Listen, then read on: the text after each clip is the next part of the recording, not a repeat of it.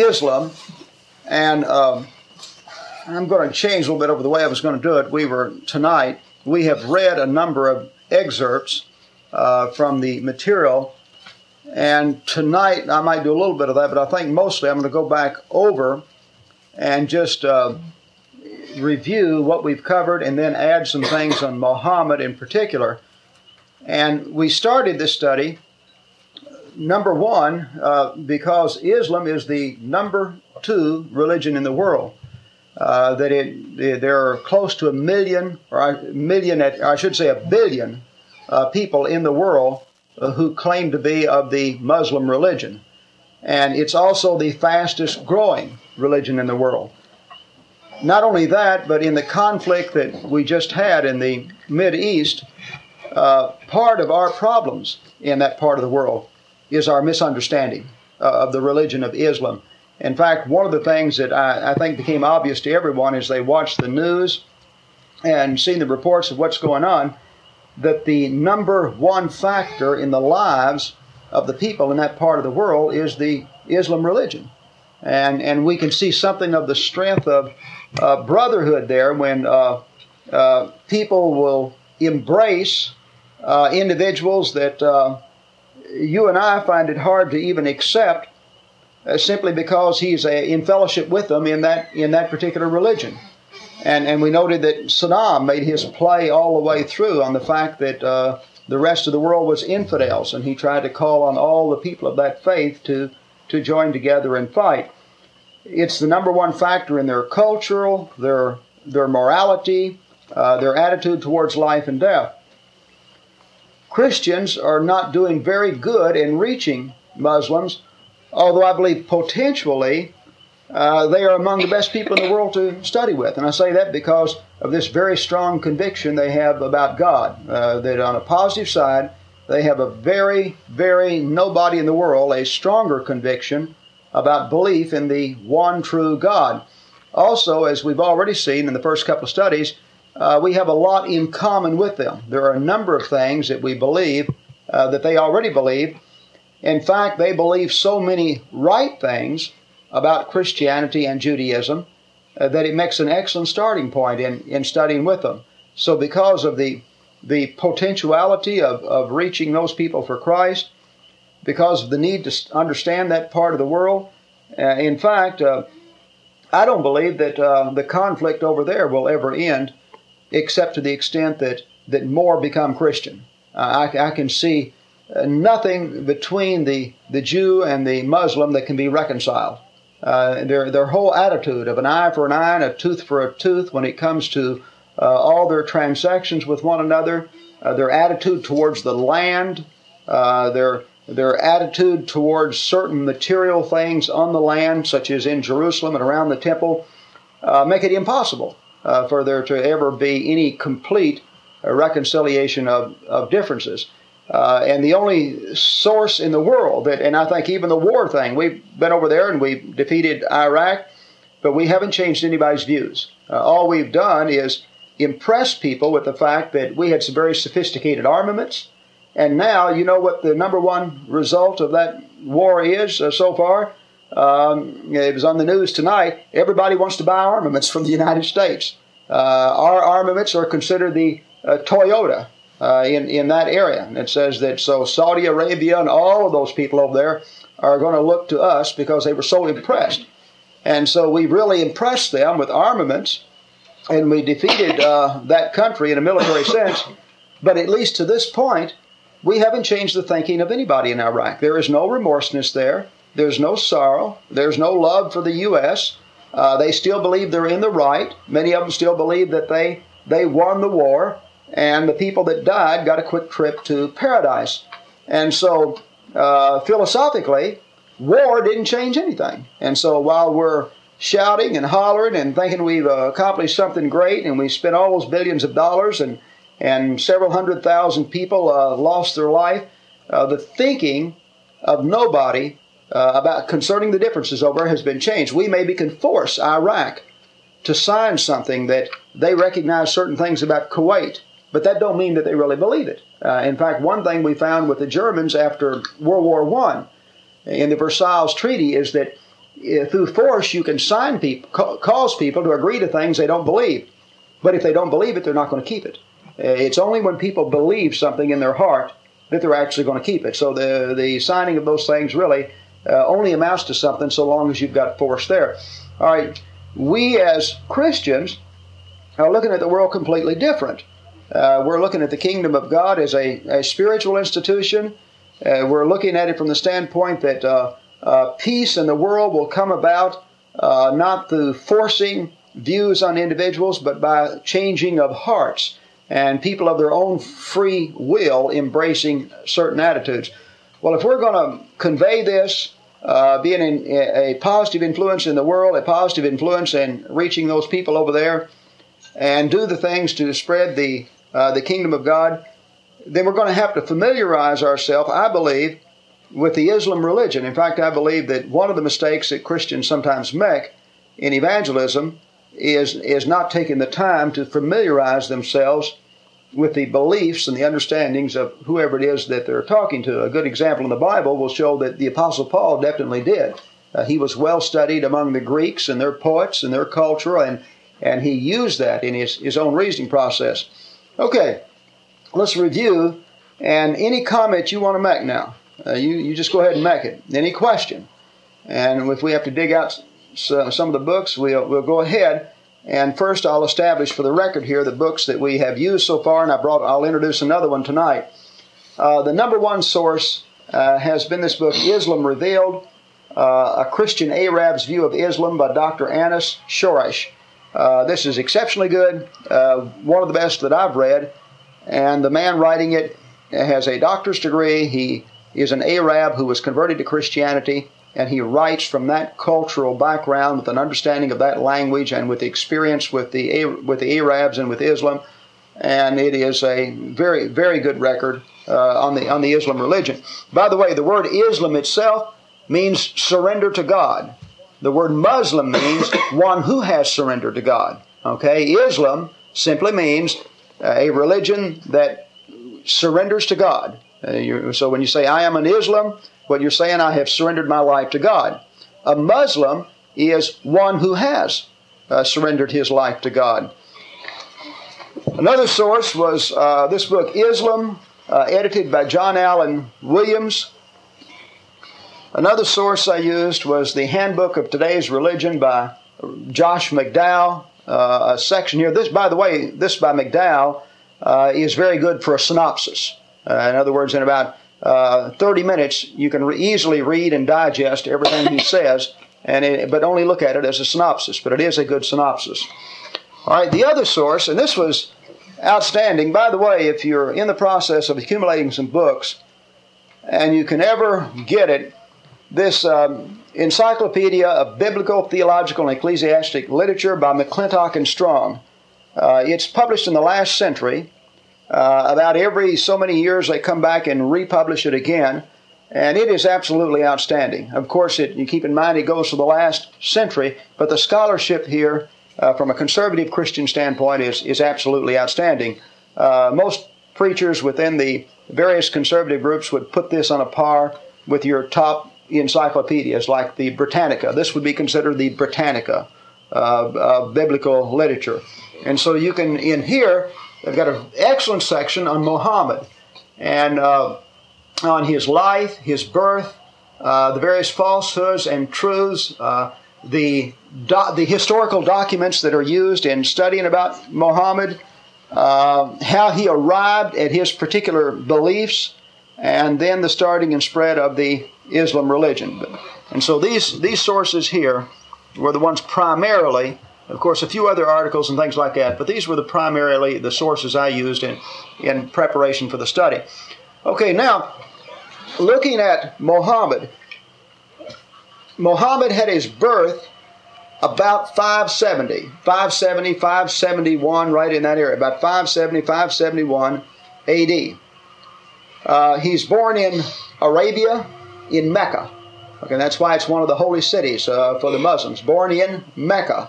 All right, the other holy city for them is Medina, and that was a place where Muhammad fled uh, from persecution at a time in his life, and then he came back to Mecca. And so uh, the two holy places, his birth at Mecca, and then also Medina, the two, the two holy cities.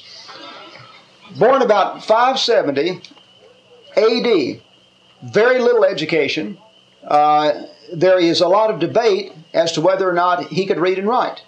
Uh, there are arguments on both sides, but yet all sides would agree that he was not a truly literate person. In other words, he definitely was not well read, not well studied, uh, no formal uh, education. Uh, in his background, his father died at a very early age, and his mother then had him for a period of time somewhere uh, up to his low teens. As a child, uh, Muhammad was an epileptic. In those days, they didn't understand about being an epileptic. And so when a person had epileptic seizures, they thought he was possessed by demons. And in fact, um, a lot of, of mental illnesses, things that we call mental illness, uh, in antiquity, they referred to it as demon possession. And epilepsy was, was one of those areas that to them you were possessed by a demon. And you can understand how they would arrive at that concept if you've ever seen anybody that's having an epileptic seizure. And so that at least was a concept. So Muhammad had epilepsy. Okay, his, his father dies, uh, then his mother dies. Uh, he's taken in by a grandfather at first, and then by an uncle. And the, the uncle raises him primarily in that area. His whole background is one of poverty. Uh, he winds up earning his livelihood in his early years as a shepherd. And a shepherd was uh, uh, very low status, okay, very low status. And so his whole background is, is one of poverty in that area. Uh, among the people that he was brought up in, uh, most were Bedouins. Uh, they were people of the plains. Uh, they were nomads. Um, there was no one strong, united body of people among the Arabs, but all of them had their own little groups. Um, raiding and stealing and looting one another was commonplace. Uh, in the area where Muhammad was brought up, uh, polytheism, uh, idolatry was literally on the rampage. But even though that most of the people were idolatrous, idolatry from the educated standpoint was on the way out. Keep in mind that Judaism has had a tremendous influence in introducing the world to the concept of one true God. And then Christianity has been on the scene for uh, those hundreds of years with this concept of one God. Well, now, although the majority around him were in idolatry, uh, many, maybe most, of the very learned people among the Arabs uh, had cast aside the belief in idolatry. In other words, they didn't believe that those idols and the things that they used were uh, had any importance or any tie into God whatsoever. So he was born in a world that, on the one hand, was idolatrous, but the educated people from that same world were coming out of that. Uh, Christianity's already been introduced, and Judaism. When he was about 25 years of age, he married a wealthy woman who was a number of years his senior. All right, now here's where religion begins to uh, play a part with Muhammad. He's already had a lot of uh, uh, religious contact in his early years. And he was one of these people that tended to think uh, on, on religious matters. Uh, it may be because that he, one of the reasons may have been that he was an epileptic and he was taught from childhood that that was demon possession. And that may have caused uh, thinking on God and religion and things like that, you know. He had contact with, with uh, some Jews. Uh, he had contact with uh, people of Christian belief. He had contact, of course, with the idolatrous people. Okay, when he marries this woman who is some years his senior and is affluent, what it allowed Muhammad to do was to, he didn't have to earn his living now uh, as a sheep herder. And so he could devote his full time attention to what he was interested in. And so he was interested in religion. And so now, uh, almost, uh, he's totally supported by the, a wealthy woman, a wealthy older woman that he's married to, and he fathers several children by her. But he devotes himself to religion, and that's where his interest is. Well, he he contemplates idolatry. He wasn't satisfied with that. He had contact with Jews And he was impressed with the concept of one true God by the Jews. And so he bought into that. And he came to the conclusion that that was through his own reflection and his own evaluation of the evidence that that was a superior idea, that, that that was more in the direction of truth to him than idolatry. And so we're saying that uh, through his own environment, he had contract, uh, contact with monotheism in, in, the, in the Jews and idolatry, and he comes to the conclusion that monotheism simply makes more sense, and so he buys into that. Okay, now, he also has some influence by Christians, but the Christians that he has contact with are not people that would be uh, those of a strong knowledge of the New Testament, uh, who were really and truly pursuing Christianity as it was real, revealed by the apostles. It would have been a sects that would have been considered uh, of, a heretic, of, a, of a heretic nature by the Christians of that day. Uh, for example, uh, the evidence is that he probably never read Matthew, Mark, Luke, and John but that he was familiar with some of the uh, uh, the the Gospels that was written several hundred years later that manufactured stories about Jesus. For example, the Gospel of Thomas, uh, and, and this manufactured stories about Jesus where he turned uh, clay pigeons into live pigeons as a little boy and did things like that. And so his contact was not with the New Testament, but with books purported to have been written by the apostles, such as the Gospel of Thomas. And he had a. Are those called the Gnostic Gospels? Right, right. Some, well, the some, right. It would be one uh, part of it, right. They would be, uh, they would be. The Gnostics would accept uh, a lot of that. In fact, uh, Ed, the. Uh, by the way, the word Gnostic means to uh, a desire for knowledge, more knowledge.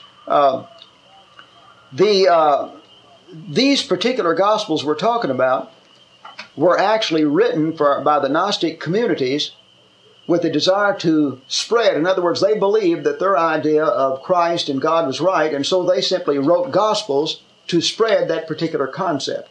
And they were written, and then what they would do, uh, and by the way, this was custom in that day, to write something and use somebody else's name.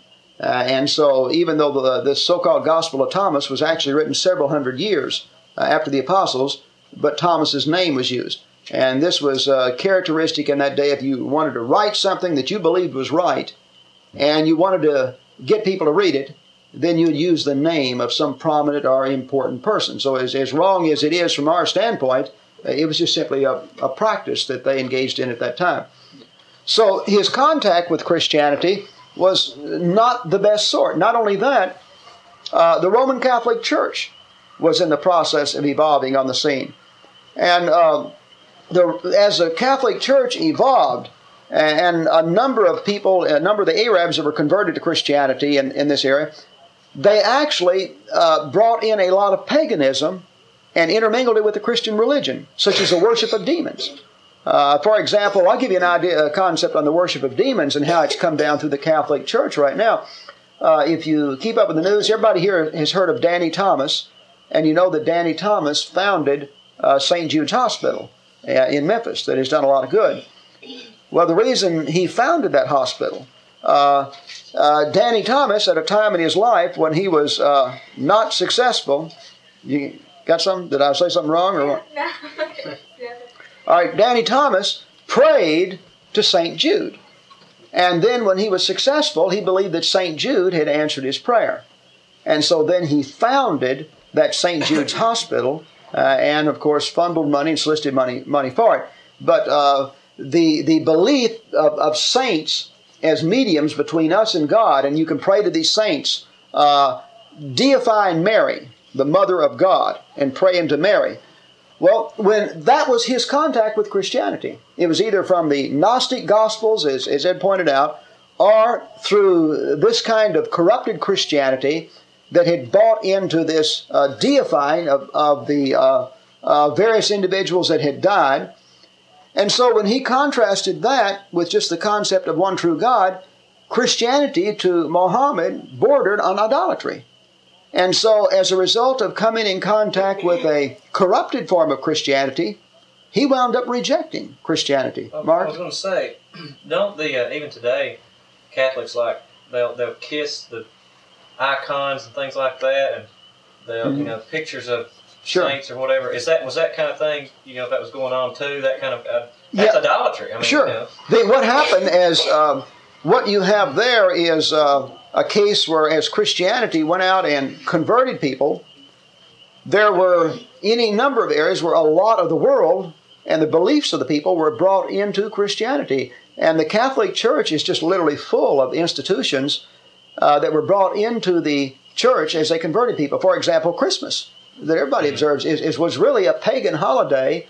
Uh, the Yule season was a time in pa- uh, to get drunk and, and have a good time, and uh, it was the birthday of the sun god uh, because the sun reaches its lowest point uh, uh, in the shortest day, the 21st of December, and the 25th it starts the rise again, and with, for the longer days, so the birth of the sun god, and so that whole system was brought into Christianity, and and and all of so-called Christ Mass was based around a, uh, a pagan concept that the Catholics Easter was a pagan celebration, and the Easter bunny and the uh, Easter ra- the rabbit were uh, fertility symbols. See, a lot of your pagan idols were fertility gods. And so the egg and the rabbit were fertility symbols. And you can see how they blended that in. When we think of Easter, uh, that actually takes precedence over the resurrection of Christ. And they ask children what Easter is, and they talk about bunny, bunnies and, and eggs, you know. Well, there are any number of things like that. So I'm saying that, that uh, what he had contact with in Christianity was Gnosticism, uh, false gospels, uh, a Christianity that had been influenced by paganism, and consequently, it did it looked like something that was not right. It it uh, but yet he was impressed with Jesus. Okay, he was and uh, and so he embraced Jesus. Muhammad did now, and then th- we've got what we're doing now. We're looking at Muhammad as he's in the process of evolving into this prophet. Now he doesn't come to the conclusion he's a prophet until he's about forty years of age, uh, six ten A.D. And so here he marries at 25. And so we've got 15 years uh, married to a wealthy woman here while he has full time to reflect and to think. And we see the, the evolution of his thinking that is going to lead to the Islam religion. So we see the influence that the Jews had on him. We see some influence that uh, not true Christianity, but a corrupted form of Christianity had on him. By the way, that uh, the influence that uh, the Jews had on him uh, in many ways was also not true Judaism, but a corrupted. For example, the the evidence is that uh, one of the uh, groups that had a, a lot of influence on him was a group called the HAIF. Uh, you can pronounce, pronounce that on, on, your own. But anyway, it was they traced their uh, their origin back to the Essenes, and of course the Essenes are the people that give us the Dead Sea Scrolls.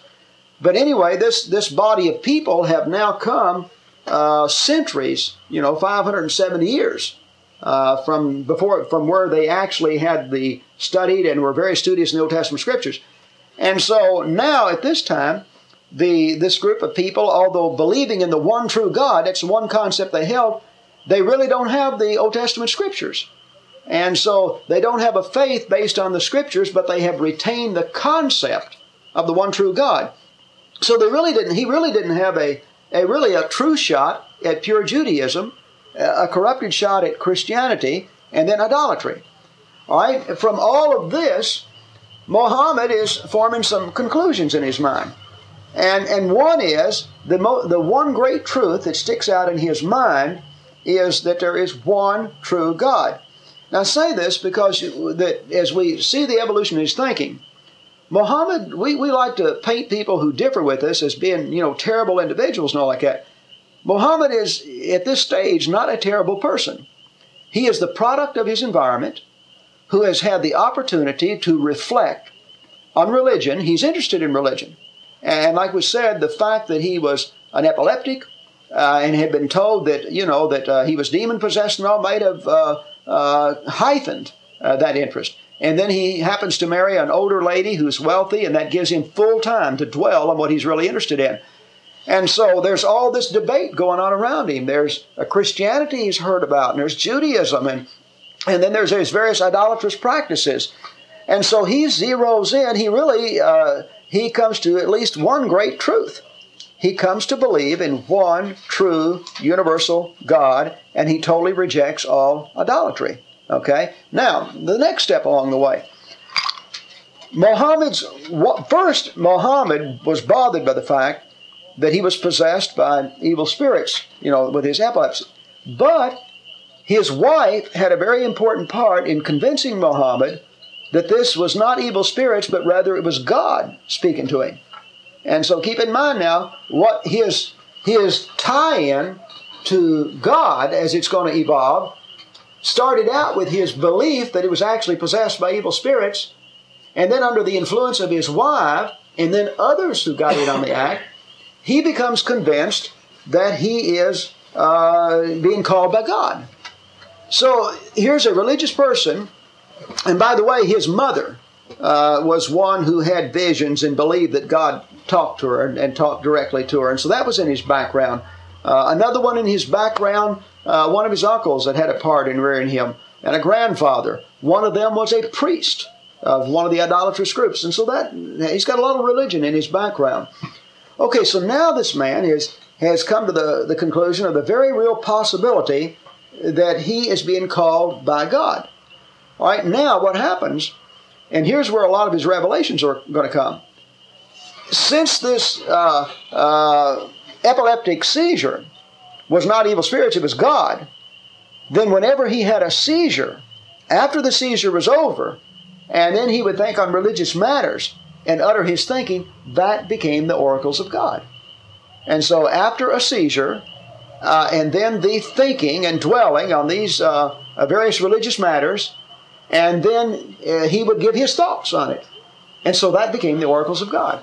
And the Koran is entirely the work of Muhammad, and uh, written over a period of about 22 years. So he comes to the conclusion at 40 that he's a prophet of God. And for the remainder, he dies at about 62.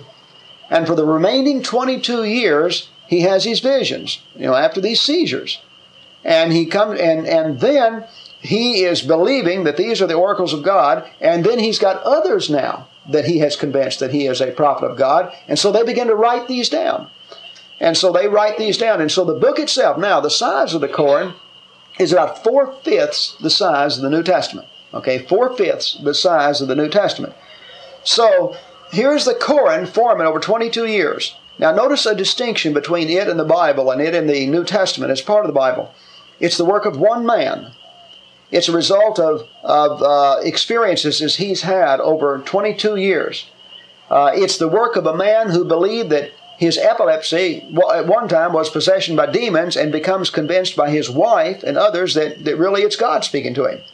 It's the work of a man who has for years trying to has reflected on, on religion and actually is, is a seeker of truth. In fact, is uh, one uh, historian made the comment that you have such a, a great contradiction here. Here was his, a man that seemed to spend his life searching for religious truth and winds up propagating one of the great and most successful lies uh, known, known to humanity. You know, if, it, if, it, if, it's fa- if it's false. And yet he was trying to gather what was right. Now, something we, before we go further and, and look at him and some things about the Muslim religion, notice how important it becomes for Christians to actually teach and practice Christianity in a way that is set forth in the New Testament. That it was an, a corrupted form of Christianity that actually turned him off at Christianity in the first place. Okay, now and I don't want to get more into that tonight, but in the future, I'd like to look at that in our own uh, society and everything like that. I believe a lot of people out here today that are turned off at Christianity or don't even want to consider it are turned off because their concept of Christianity uh, is Jim and Tammy Bakker or, or Jimmy Swaggart or, or institutions that build multi million dollar establishments in a world where people are, are starving to death uh, are individuals who get decked up on Sunday and sing some songs and profess to be holy and yet curse and fornicate and and flop around and, and do wrong things during during the week. And so that that's what they have contact with. It calls itself Christianity. And I think that a look at Muhammad, in fact, uh, the the Christian who wrote this book, Islam Revealed, actually had a certain amount of respect for Muhammad. He believes that that had Muhammad had contact with some true Christians, uh, people that were honestly disciples of Jesus and teaching the New Testament, uh, that the man may have turned out entirely different. Uh, but he was he was going on the basis of what he had what he had contact with. Don't you think that um, that if Muhammad, I don't know, he pursued it, but somehow it seems like he ought to have been able to find what was right if he was looking Well, hard enough. But we haven't, yeah, we haven't arrived at that point now on that. We're just looking at what he actually, in other words, historically, what he actually was and how he did arrive there. I will say this, though, on, in answer to that, uh, uh, Mark, where he would have had contact with uh, Christians pursuing New Testament Christianity in the part of the world where he was living at his time, I don't know. In other words, keep in mind the printing press hasn't invented, been invented. There's no New Testaments floating around. There's no Old Testaments floating around. Um, all written material is handwritten. Only the elite and the wealthy, you know, have the written material. That's why Jesus comes on so strong in his condemnation of the religious leaders in his day, and said, "You have the keys of knowledge, etc." The common man didn't have a copy of the Bible. I mean, who who could afford to purchase a product that had to be handwritten? You know, on, on, on like the, the, average person just didn't have it, you know. And so I'm saying he really didn't uh, have, from all um, the study that, you know, that, that's been involved in this, he didn't have the best shot at it, you know, in, in, in his situation. And there were some valid things that he came up with, and even those that were invalid, you can show the influence of his environment on him. Uh, you know, the and just for example, that uh, he comes to this conclusion now of one true God.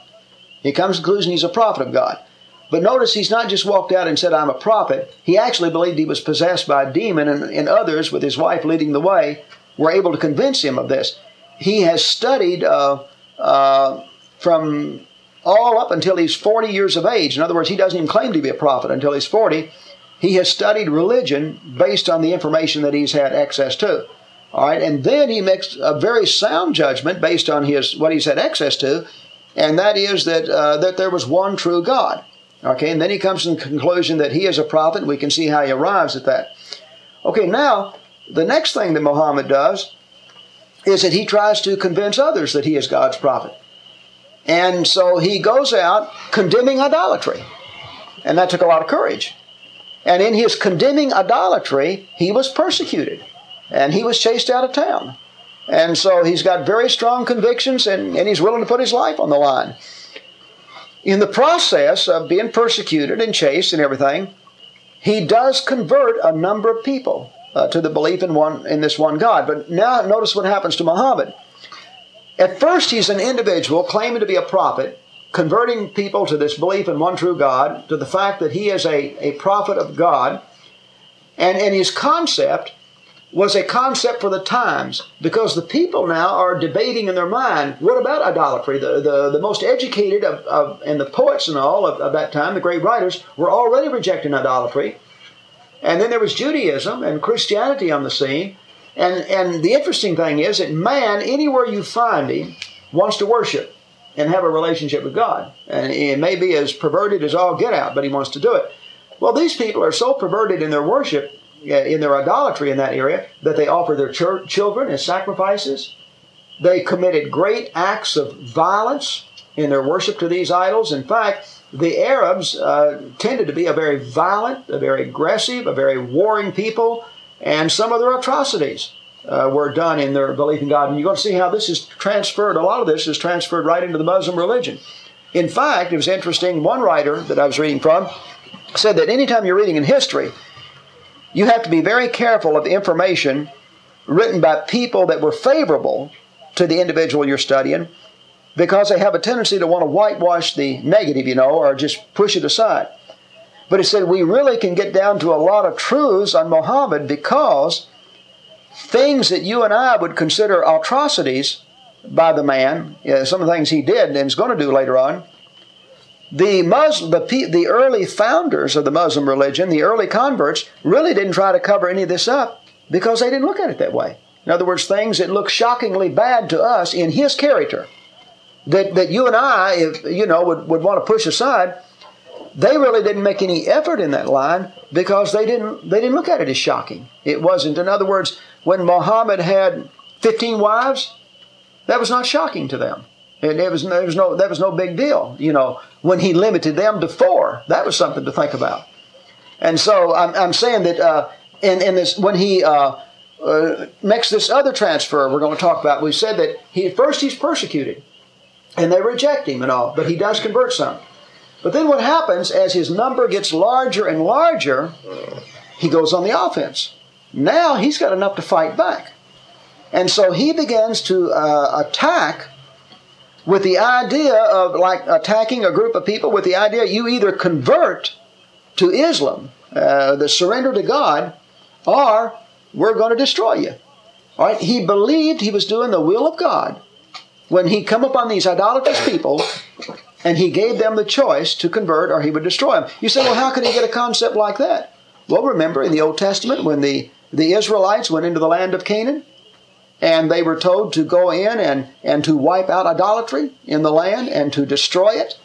But on the other hand, those people that were converted to a belief in the one God and could actually uh, enter into relationship with Him. A good example when they took Jericho and you had Rahab the harlot and becoming a convert. Remember the uh, Ruth, the Moabitess, who winds up in the lineage of Jesus, who was a convert, and, and through her association with Naomi became a believer in the in the one true God.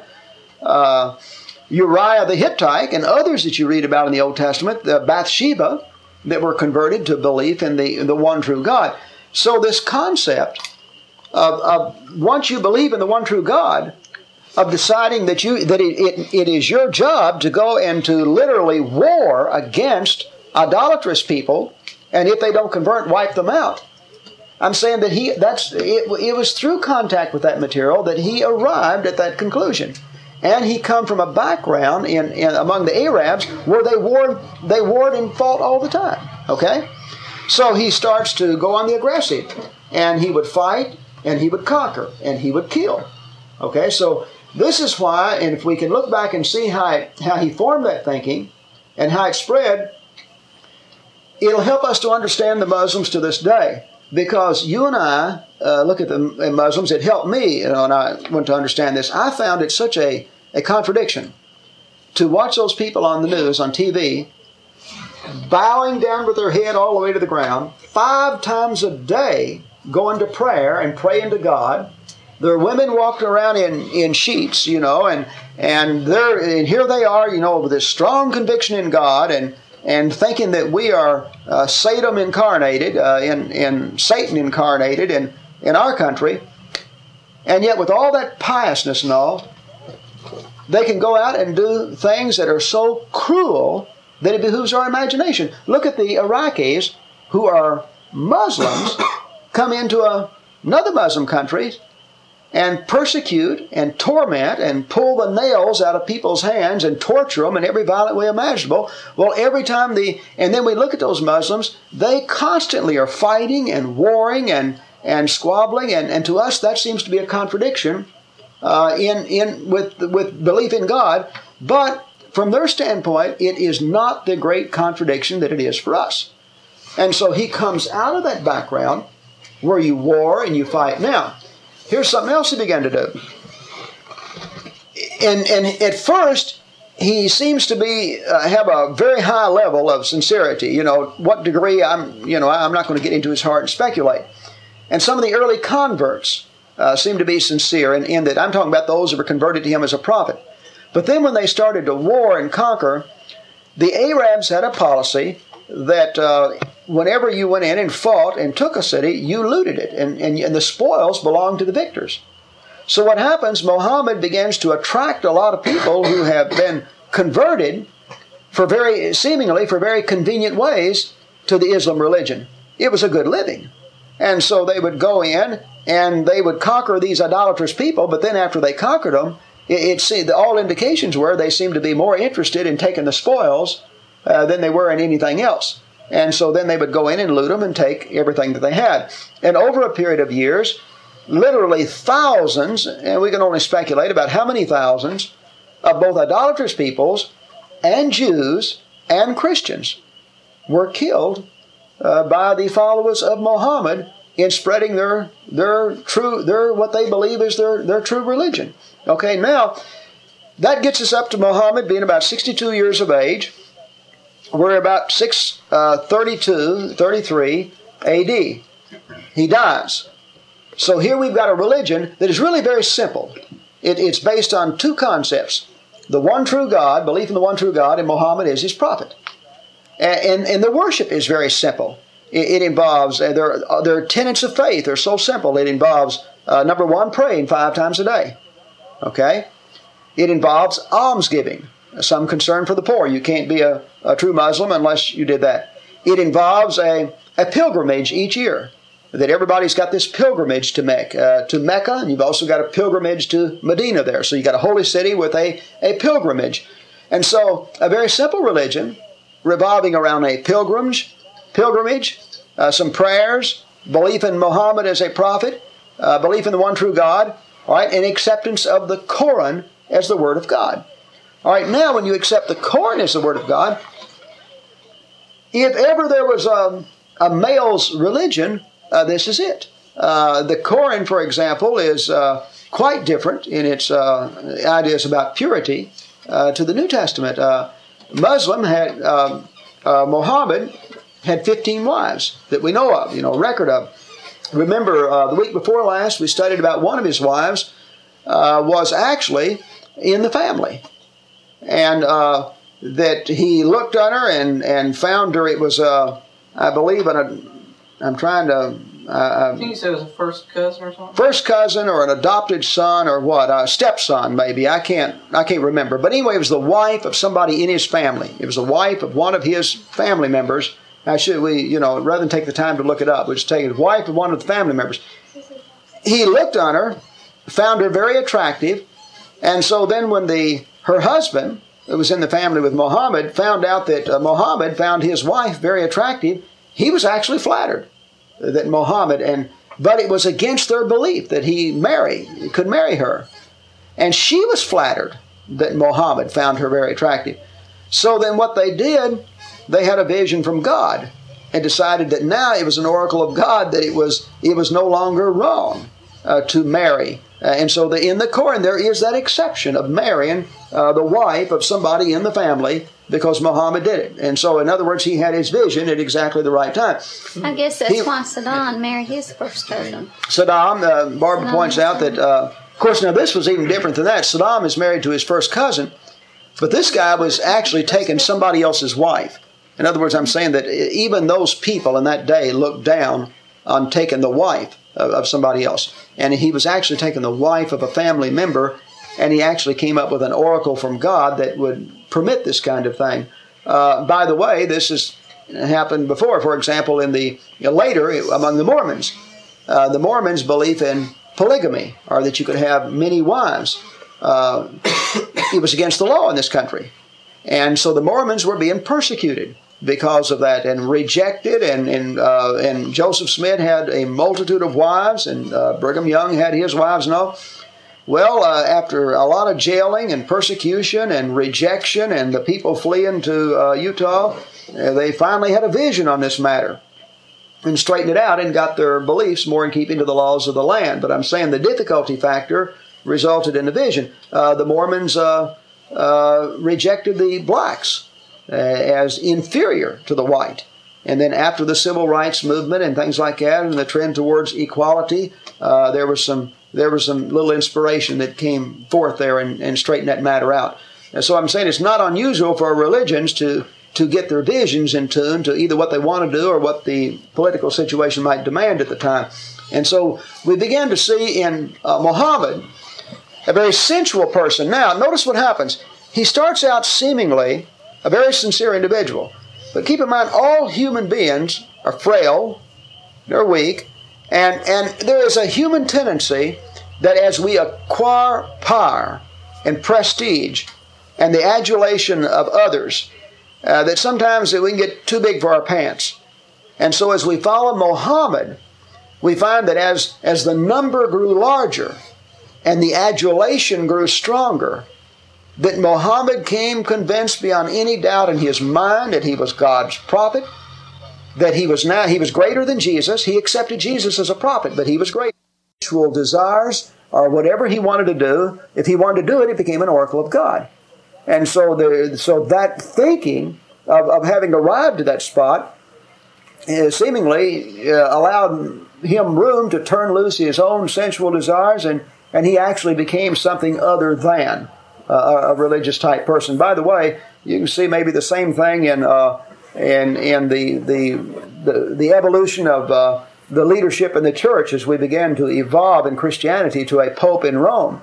And, and you study that and you find that it, it just seems that it's hard for individuals to have a situation of prominence and adulation of others and not to take full advantage of it and to think that the, there's more to them than there, there really is. And that's been the case, it seems like anytime anybody, all through history, uh, has had a situation where he was exalted to that, to that point. Uh, many of the leaders of the past came to the conclusion that they were deity and that they ought to be worshipped. The emperors of Rome, for example, came to the conclusion after a few years in power that they were deity and that they ought to be worshipped. So Muhammad reaches this point. Now, he dies. Then, now there's a great squabble that takes place as to who's going to succeed him. All right, a lot of the debate, and we remember we said when we introduced our study a few weeks back, that now uh, the Muslims are in some ways like the uh, uh, those that profess Christianity. Uh, they're divided up in a multiplicity of sects, and so there is some 150 plus Muslim sects. Uh, the, they have their groups that believe that they are the one and the true group, like, for example, the Shiites and the Sunnis uh, among the Muslims, each of them believe that they are the one true group and all the others are going to hell. Okay, so that's why when we look and we say, well, hey, those people not only hate the Jews and, and hate the Christians and, and, and hate all the infidels, uh, they, they can't even get along with one another. Well, they're, they're different brands of Muslims. The, uh, the, uh, when Iraq went to war with Iran, one of the things that Saddam was concerned about, he, he had a reason for going in. Remember when the Ayatollah came in and overthrew the Shah? And uh, Iran became a theocracy. Well, the Ayatollah is a leader of a very fundamentalist group of Muslims who believe that they are the one and true Muslims and they believe in theocracy. Well, Saddam is really a secularist. He does not believe that. And he was concerned that, that they would influence his own country. Okay? And so his, what he was really fighting against, well, he didn't eat anything in Iran. He's fighting against the spread of that fundamentalist Muslim religion, and he actually wanted to conquer it and, and subdue it. Uh, in the same vein, when Muhammad looked at the the Kuwaitis, and we say, well, how can a Muslim do that to a Muslim? Well, they may be both Muslims, but they're different sects. And he actually and uh, looks down at the people of, of, of Kuwait and believes that they are wrong on their. In other words, that uh, he maybe would look at the Iranians and some of the others in the same way that maybe a Protestant looks at a Catholic or, or something of, of that nature. So I'm saying that among the Muslims in that area, they are not as united as, as the appearance is given when we just say Muslim. When you say Muslim, you, you really just said two things. Number one, he believes in one God and he believes Muhammad is a prophet. But then, uh, from there on, the door is open. When it comes to the Koran, there are different views on the Koran. Uh, some of them accept more or less than others. Uh, there's other religious material outside the Koran that some accept more or less. And then when it comes to the leadership, the biggest debate is, is in that area. For example, the, some of the Muslims believe that uh, a person had to be able to trace his lineage uh, back to uh, the son of uh, Muhammad's daughter. He had no sons, but the son of his, of his daughter in order to have a claim to be a leader, you know, among them. Then there are others that believe that the lineage has nothing to do about it, that they want to elect and believe that he ought to represent the people. So there's strong differences there uh, in, in how they are to have their leadership. Uh, Mark? Are they? That sounds just like what we've got in Christianity today. Very similar on the leader I thing. Mean, uh, well, what's the difference the, between us and the Catholic? Is yeah, is the Pope in Rome? Is he Christ's vicar on this earth?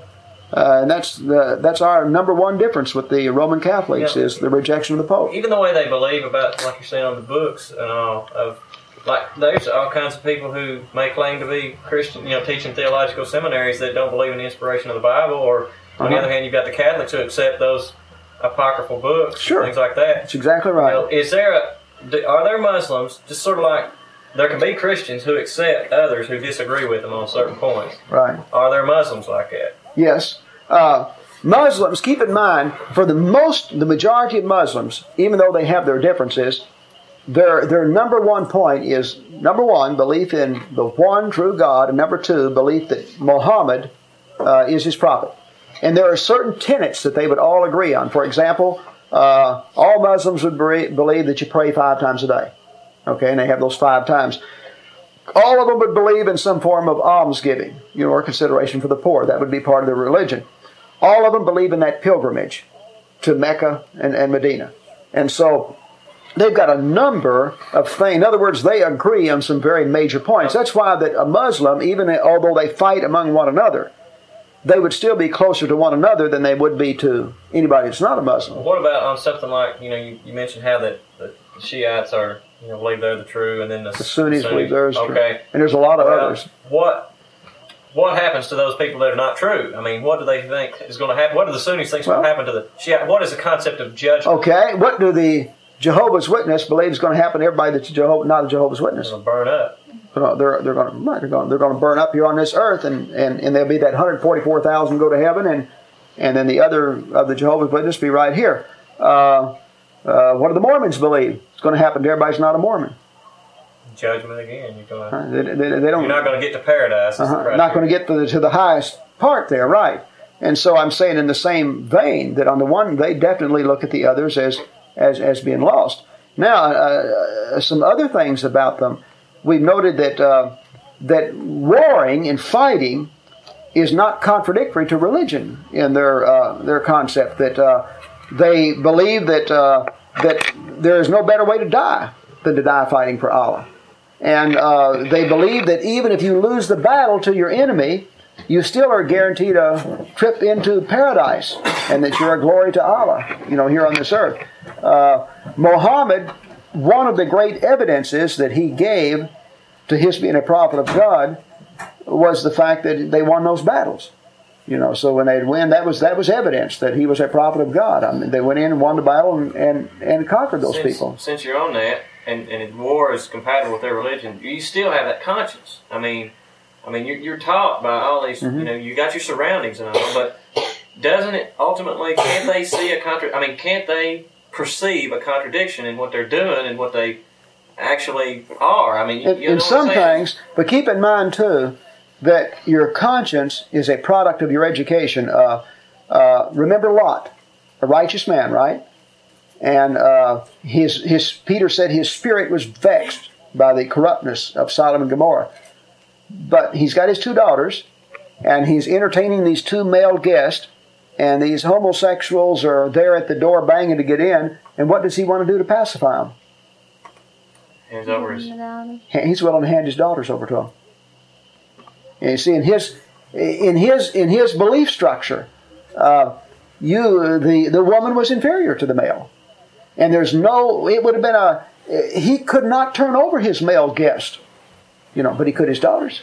I guess what I'm getting at is: is there any circumstance where a person is not accountable to God because of, of their environment or, or whatever? You know. I think, Well- I think Mark's probably thinking of passages, and, and they're running through my mind too, like "Seek and you shall find." So Yeah, if, I, that's why I was thinking Okay. about Muhammad. If he's Why still- Yeah, no, no, but we're not saying that. Uh, the, we're not put, painting the best picture. All we was given was the historical facts of what he actually did, and that he was a product of the environment. From that, you interpret Uh, why he. In other words, I believe Muhammad, right. Paul said in Romans 2 14 to 16 that, uh, that even the Gentiles who didn't have the law, that uh, of their inner nature, they often did the thing, they did the requirements of the law with their own conscience.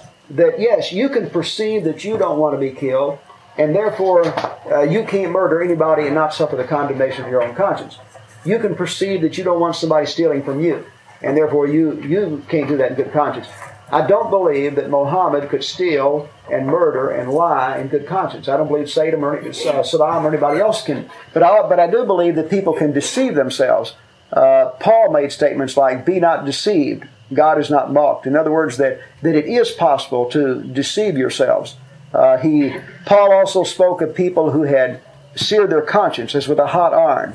That if you defy your conscience, it can reach the point that it really doesn't bother you. I know when I was in the Marine Corps that uh, I met any number of people of a religious background who at first could not do certain things because of that religious background, you know. But then, uh, under the pressure of all the peers, they would do certain of these things. Well, at first, the first time, it really bothered them.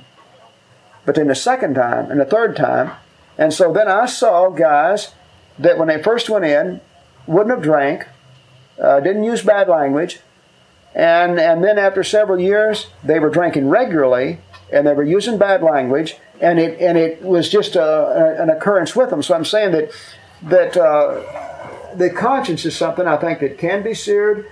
It's something where you you can deceive yourself. Uh, a good example when we see the news now of, of, after that war. Look at how many people over there still saying they won the war, and, and you and I look at that and, and say that's crazy, you know. That, but yet they they choose to believe that. They choose to believe it.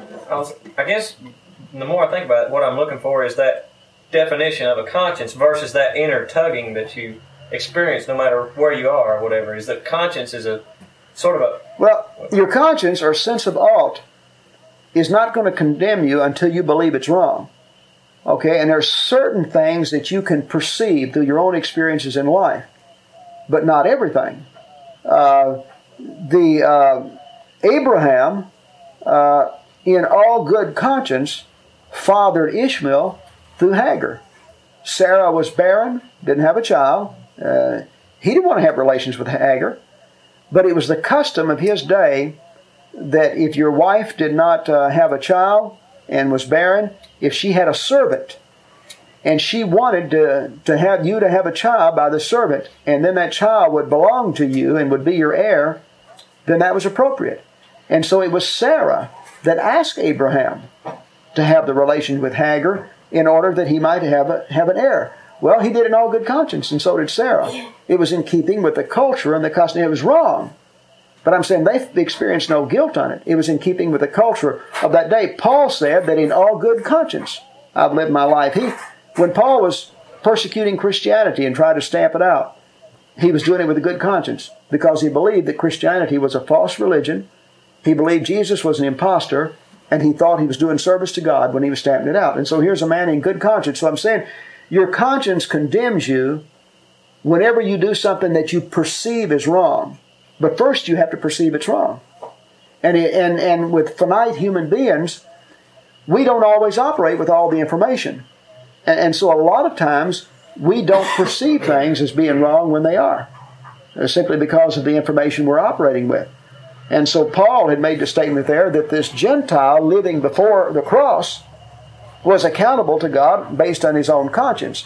And for example, he said to the Athenians, in times of ignorance, God winked at. In other words, that they had no revelation from God, and God winked over uh, their their ignorance in, in, in, that in that area, and they were held accountable to their conscience, those things that they could perceive. And then he says, he goes on to say, in times of ignorance, but now God commands all men everywhere. And then he pointed out that now the uh, the message of salvation in Christ was going to the whole world, and and so the, and you've got this information going out.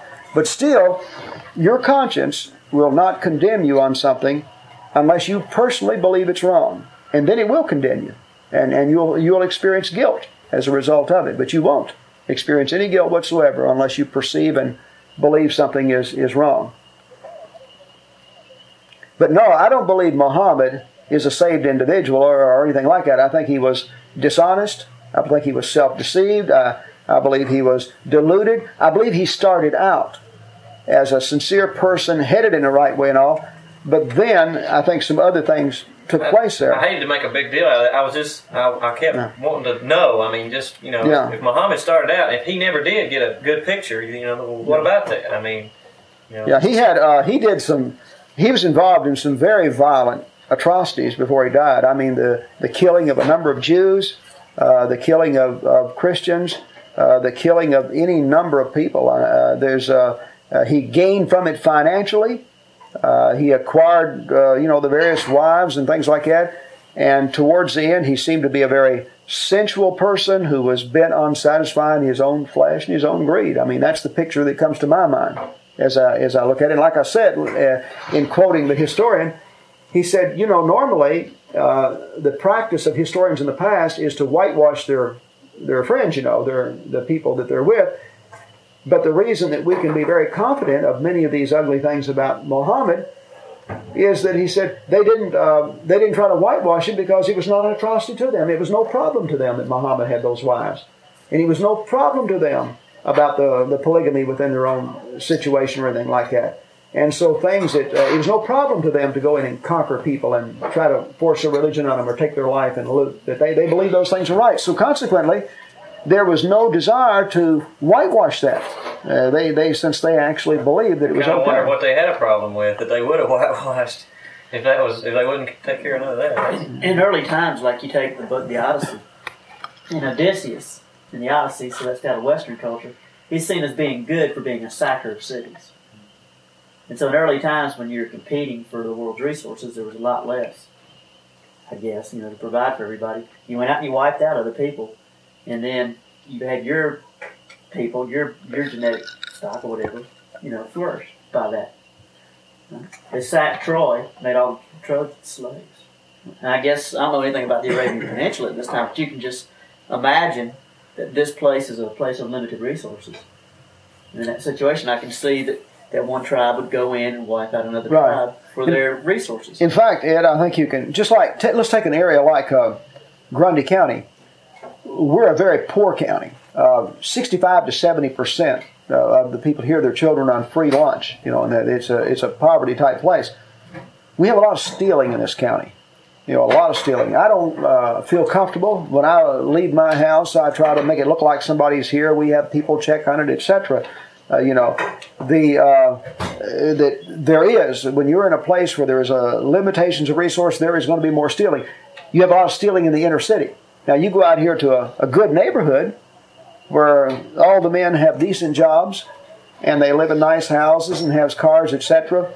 Uh, your chances of getting broke into by anybody in that neighborhood are probably slim to none. You know, it's just it, there- there's it, it's not everybody is you know pretty prosperous and everything. But when you're in a situation where the resources are limited and all, that there is going to be, and I think what Ed brought up is a good point. When you in that area, resources are limited. Uh, there's a lot of poverty, and there's a lot of looting and a lot of stealing. Uh, look at the thing they had on the news tonight. Uh, uh, this at the very last, they showed on there this group headed back to Iraq from Kuwait City, and it said the reason they got caught and they were bombed and thousands of them seemingly killed.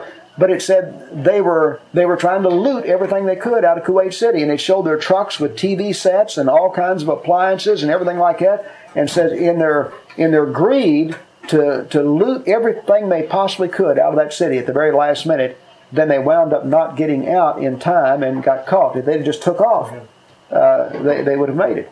Well, see there again, Iraq is a, a poor place. Kuwait is a you know a wealthy place. I don't believe they had any problem whatsoever. Uh, you know, a lot of them in, in doing. I'm not saying they did it in good conscience. I'm saying they could delude and deceive themselves, uh, you know, into into doing that kind of thing. I think if uh, uh, in starting, I'm, we're going to quit here. What I was going to, the next point we'll get to and we'll start next week, is uh, some contrast between Christianity and, and the Muslim religion. If you're talking with somebody that's a Muslim, and the biggest contrast we'll note to start with is the uh, the difference in the scriptures. You've got a book written by one person over a period of over years, 22 years. There is no evidence. In other words, what is the evidence that Muhammad was a prophet in the first place? I mean, a, a guy that goes into seizures and makes the claim eventually that uh, uh, that he's of God and, and he gives those visions. In other words, I'm saying that there are no real evidences around Muhammad or anything or around the Quran. When a Muslim, if a Muslim was going to sit down and try to convert you and you got the Quran out, he's not going to take the Quran and appeal to your intellect in order to convince you that by some kind of evidence that it's inspired. He's going to he's going to just present the message as being the truth and hope for an inner reaction and everything like that. But there's no real evidence. And we're going to note that Christianity is something that from the very first was based on the type of evidence that people were challenged, challenged to investigate with their God given intelligence and only to accept it based on the evidence. And that uh, there's a difference between a book that's written by a, a large number of people over a period of years and, and flows together in one harmonious source uh, in comparison to the work of one person over a period of time uh, who had nothing in the way of evidence going forward, and nobody even claims much uh, in the in the way of evidence, you know, for the book itself. And then also we'll look at the the differences in the uh, the what Christianity teaches on some of the same areas. For example, on the one hand, they accept Jesus as a prophet, a great prophet. Uh, they do not accept his his resurrection. They do believe that he went into paradise, though, and he's a great prophet. But then, and then Muhammad becomes the prophet where Jesus promised the Holy Spirit. That promise was really talking about Muhammad to the Muslims. But then you, we can notice and look at uh, Jesus talking about marriage of one man, one woman until death do you part, and then look at the way it was practiced by Muhammad and, and the way and, and the way he actually taught, and look at the life of Jesus and contrast it with the life of Muhammad.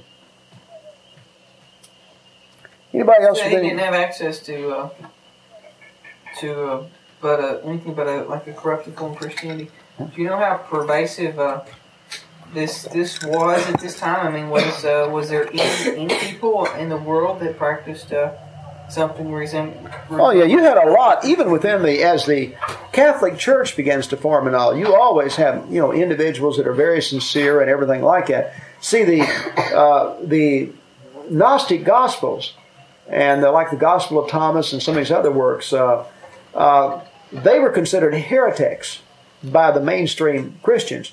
But you had a lot of, of mainstream Christians that, you know, I'm not saying that you would agree with them on every point or anything like that, but I'm saying that they were very, very sincere in their belief in God, in their belief in Jesus, in their belief in a very moral and, and godly life. You know, there were a lot of very sincere ones that, that believed that way. But uh, and this would be true down down through the years. But uh, you today, when I look at Christianity, if I, if I hadn't read the Bible, if I didn't have some of the things I've got in my background, if my concept of Christianity is what I see on the Christian networks, with the the all the hoopla and the emotion and the constant appeal for money and the the overly paid TV evangelist, uh, if what I see in uh, a lot of the buildings out here and all, yeah, there would be nothing there appealing to me. Uh, the only thing that that has ever been appealing to me was the life of an individual who was truly trying to emulate Christ. You know, I, from from my youth all the way through, any individual who honestly was trying to emulate Christ in their life, I think that's always been attractive. It's it's always been appealing. There's just something there that you inwardly uh, identify with, and and and say is right. But uh, I mean, you don't. Uh, that is not the norm as far as Christianity is concerned in this country. Didn't they uh, have a council and then clarify exactly what was Scripture and what was not? Oh yeah. How did they, how did they eventually uh-huh. do away with the Gnostic Gospels? oh well, they uh, it never was. Number one, it never was accepted by the majority or anything like that. It just absolutely never was accepted by the majority. Uh, it was just something uh, written by small groups of people that see the Gnostics and others were people who had a certain philosophical view based on the way they had been brought up and lived, and then they had contact with Christianity. So they took some out of Christianity and tried to blend it with you know the views that they had on, on the, in these particular areas. In the same sense that you have uh, the blending of uh, the demons and uh, things like that in the Catholic Church with these people becoming saints and you're praying they to them or Mary becoming deified and things I thought like they that? actually sat down, and I guess the Romans did this. It was after Constantine. They actually sat down and and, and they can. oh yeah, but but I'm saying you can't a certain amount of the. But the, but the very thing what they did when you're talking about the uh, the Council of Nicaea, uh, the uh, when they acknowledged uh, you know the canon and everything, they were already acknowledged. It was just a formal statement. You have a period of time where you have a formal statement. Right? The reason for that formal statement, it was the, in other words, it was the heretic uh, writings that actually motivated the coming forth and to take a, a plain statement about the, the canon itself. In other words, but it was there, it was already there and it was already acknowledged. And uh, you you have you have the material there, and it's all within mainstream Christianity. But then you also have these other things, and so then you have out of concern about this heretic material a coming together and a formalized statement about these things that were already, you know, believed in among them. And and then uh, it was actually done as protection, they thought, from uh, you know people being influenced and all or believing that Christianity believed that, you know, or that that represented Christianity. You know where I heard about the Gnostic Gospels? It was this teacher, and she brought in, I guess, uh, you know, some of them written down in a book, and she was trying to convince the students that there was more to Scripture than just the Bible, and that some of a lot of it had been kicked out in that. Yeah. Uh, But Council. they do. In fact, there's there's materials even now that, like the Roman Catholic Church, they have the the apoc- what we call the apocrypha books, uh, written between books written between the Old and New Testaments. Well, the Jews had those books, uh, you know, and they were there, like First and Second Maccabees and all. And some of those books contain very good, accurate history. In fact, we learn a lot of the material that we know between the Old and New Testament by reading from these books. But the Jews never did embrace them as inspired. The apostles never quoted from them. Jesus never acknowledged them. So there, there's no, in other words, there was no Jew that ever even embraced them as part of the scriptures, and there was no Christians that, that embraced them. And the, the books themselves do not claim to be inspired. And not only that, but when you study the Apocrypha books, they have the same feel that other secular books have. What I mean is, they contain some accurate information that you can verify, but they also contain some inaccurate information. Uh, they contain uh, uh, fables. They contain statements that contradict one another. They contain statements that contradict the rest of the scriptures. In other words, they're just like religious material written today. It's a, a person is writing his particular view. And a lot of what he has to say will be in agreement with the Bible. Some of it would not be, you know. Well, that's that material was in the same category. Well, it was it was uh, several hundred years after the New Testament before, and, and you have the formulation of the Roman Catholic Church before they actually accept the Apocrypha books. And see what happens to the Catholic Church once they accept the Pope as being Christ's vicar, then what he says goes. And so when he makes a, a judgment, even though the scholarship, uh, even among the Catholics, may say, "Hey, that's not the best judgment," but they're stuck with it. You a Once they- situation like Muhammad, right, where he where he's saying something. That's right. that And it may not sound holy. quite right to you, but you've already embraced him as a prophet. Hmm. And so you stuck with it. And saying this is one of the problems with the Catholic Church. Once they embrace the Pope, and just like even now, they believe that whatever he says in matters of religion is the will of God. So when he says something that they like now, they're having different things in the Catholic Church, like the celibacy of the priest. And a lot in the Catholic Church are wanting priests to be able to marry. And, and it's, it, it seems to be that the majority of the Catholics differ with the celibacy rule. But they got a problem. They've embraced the whole the whole difference between them and the Protestants is their embracing of the Pope as Christ's vicar on this earth. So here they've got him advocating very something. conservative poll, Yeah. trying to tell people in the United States. So they're stuck with it.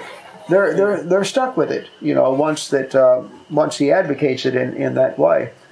But uh, you the canon, you can show the formation of the canon and things like that. But those formal statements were only formal statements of that which was already embraced by the mainstream of Christianity, and it was brought about because of the various heretic, you know, gospels and, and things like that.